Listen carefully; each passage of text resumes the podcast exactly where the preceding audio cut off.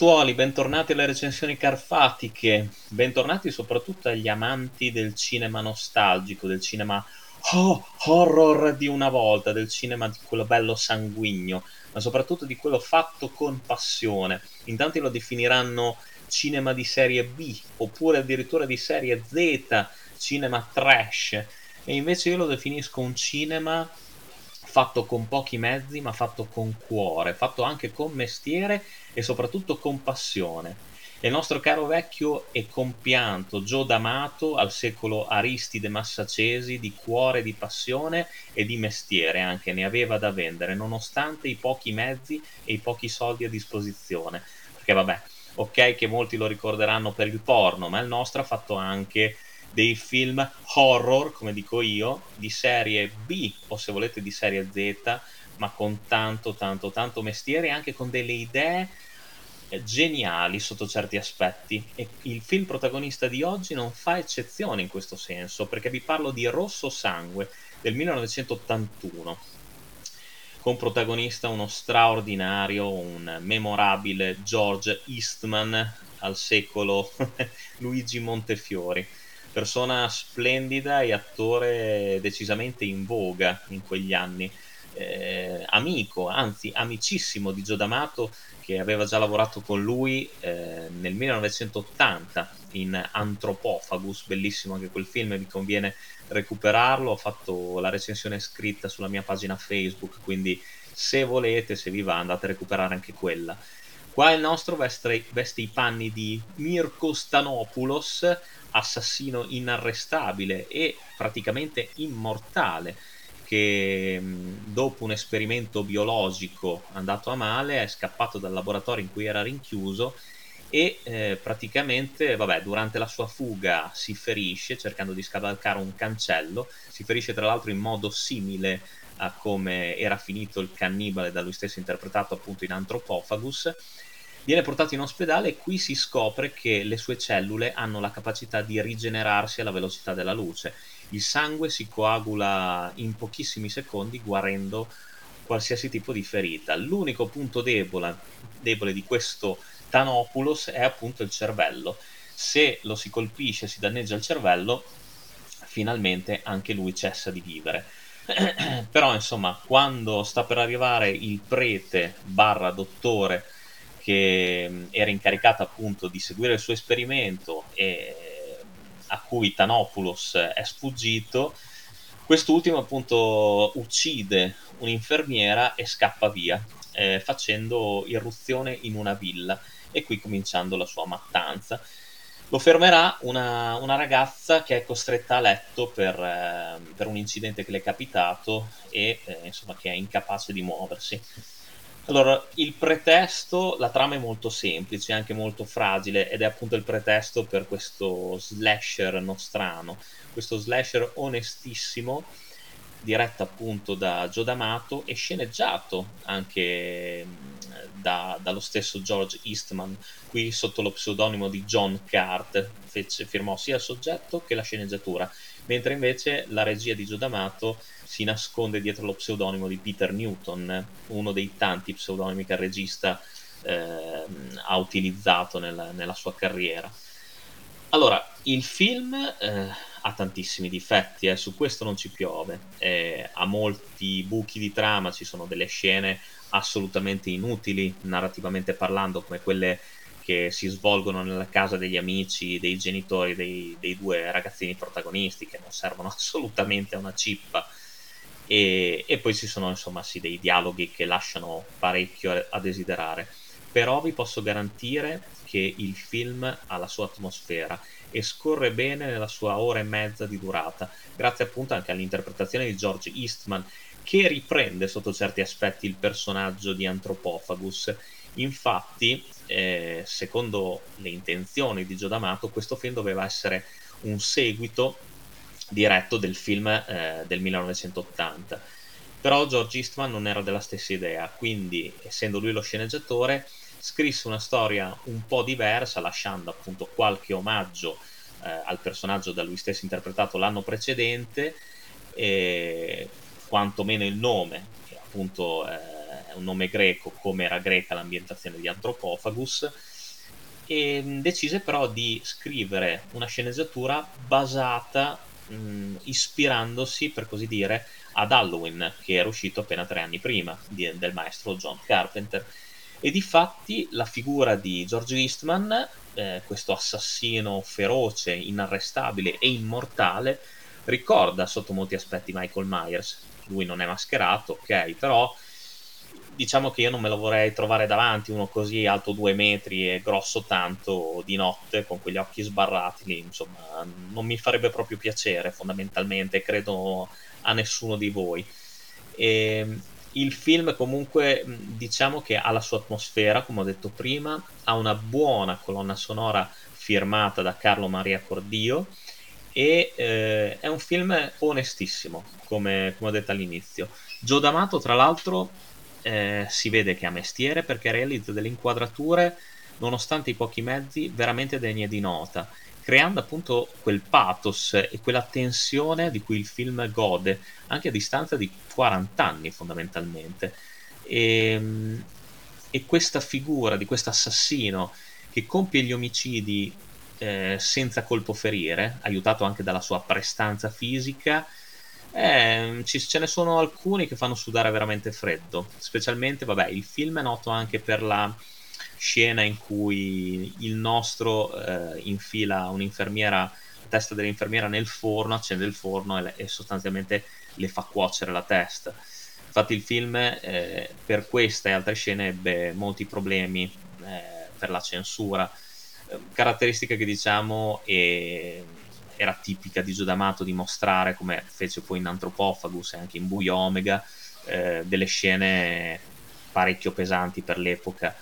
Diciamo che gli effetti speciali non è che siano tutto questo granché, ma stiamo sempre parlando di un film del 1981 e un film girato con un budget veramente, veramente irrisorio. Quindi in ogni caso possiamo dire che comunque le scene di omicidio, le scene, della, le scene splatter e gore sono realizzate anche con, eh, in questo caso, con molta onestà e parecchio mestiere, secondo il sottoscritto. All'estero questo film è anche conosciuto appunto con il titolo Anthropophagus 2, addirittura con Zombie 6 Monster Hunter, pur non essendoci alcun morto vivente, anche se il fatto, del, del fatto di, di, di, devastare il cervello per fermare il personaggio di George Eastman ricorda un po' eh, insomma il, l'unica maniera per fermare uno zombie e poi è conosciuta anche con il titolo di Absurd.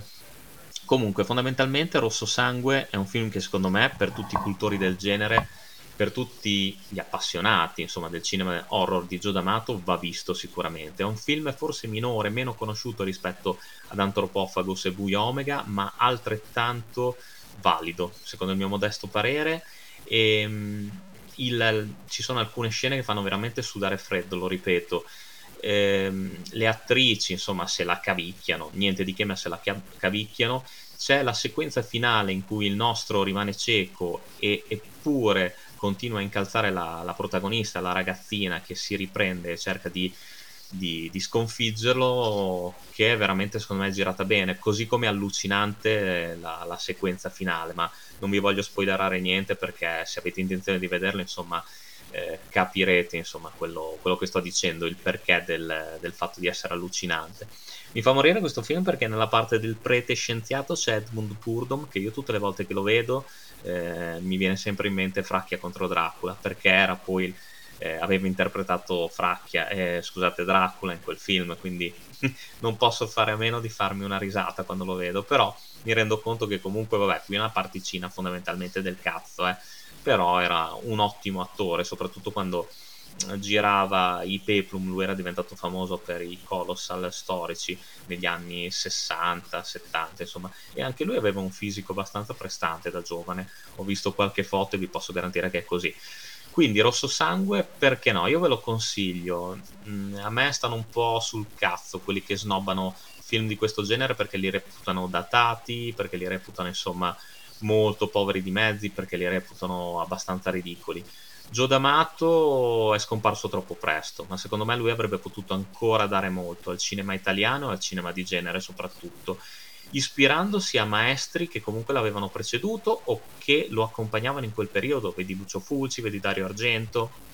Era un regista che a modo suo omaggiava e ammirava e soprattutto era un regista umilissimo perché lui stesso sosteneva che i suoi film non valevano niente. E invece sono entrati di diritto nella storia dei cult movie, soprattutto di un genere horror che adesso non si fa più, un genere coraggioso che non ha paura a mostrare, non ha paura a descrivere bene gli omicidi commessi e soprattutto anche il punto di forza di Rosso Sangue, come ho già detto, è l'atmosfera, perché questa figura eh, implacabile che aleggia in questa villa enorme fa veramente a tratti molta molta paura e ricorda, ripeto, Michael Myers, eh, omaggiata appunto da, da, da, questa, da questa pellicola. Quindi perché no? C'è anche un giovanissimo Michele Soavi che fa una brutta fine, eh, sempre per colpa di George Eastman. È un film ehm, da cui non, non, ci si aspetta molto, assolutamente. Però è un film che va visto, è un film che diverte, è un film secondo me che può piacere a un vasto pubblico. Forse è vero di nostalgici come il sottoscritto,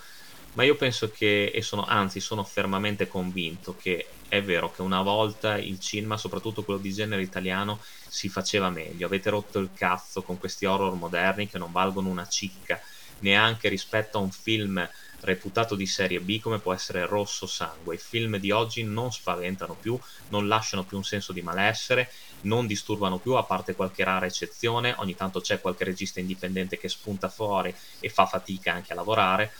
ma eh, questi film sono veramente da recuperare, da ripescare e da riapprezzare perché, ripeto, eh, sono frutto di grande amore per il cinema, sono frutto di grande passione, di inventiva, perché quando si hanno pochi soldi qua si vedono le idee e qua in rosso sangue le idee ci sono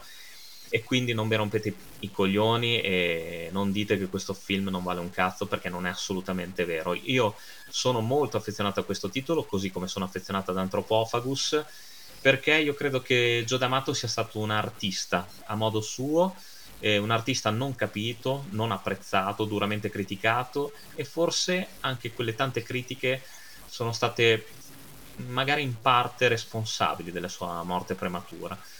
Mm, però eh, io penso che quello che ci ha lasciato vada veramente rivalutato perché Gio D'Amato ha veramente dimostrato di amare il cinema, amare la settima arte in ogni sua sfaccettatura e di impegnarsi a fondo per cercare comunque di raccogliere consenso sia di critica che di pubblico. Non ci è riuscito in vita purtroppo. Eh, molto spesso si rivalutano i grandi artisti dopo la morte, è stato così nel caso di Aristide Massacesi, del buon Aristide,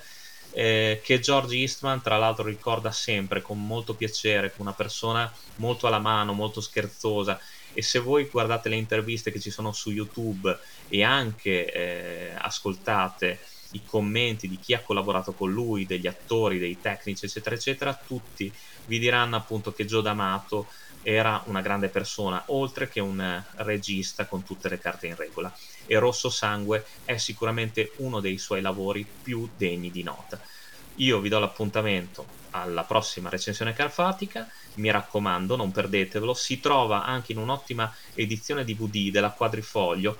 che sta facendo un ottimo lavoro di distribuzione dell'home video eh, italiano e all'estero anche. Io l'ho appena scoperta, ma so che è in attività già da nove anni. Però la sto tenendo co- sotto controllo e mi sta molto piacendo quello che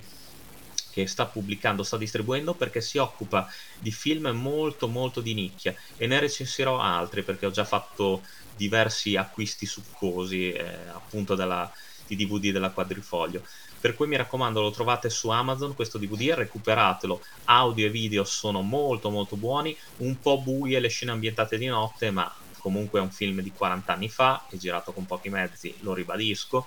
E però ehm, è un film che anche dal punto di vista eh, dell'home video si guarda molto bene. Gli extra non sono fondamentalmente nulli perché abbiamo semplicemente una filmografia, se non vado errato, e il trailer og- originale e anche mi sembra anche una, um, un pezzo della versione in inglese, però eh, è un DVD secondo me da avere e da collezionare per tutti gli appassionati del genere. Appuntamento alla prossima recensione Carfatica Podcast, lunga vita al cinema e un abbraccione dal vostro Carfa.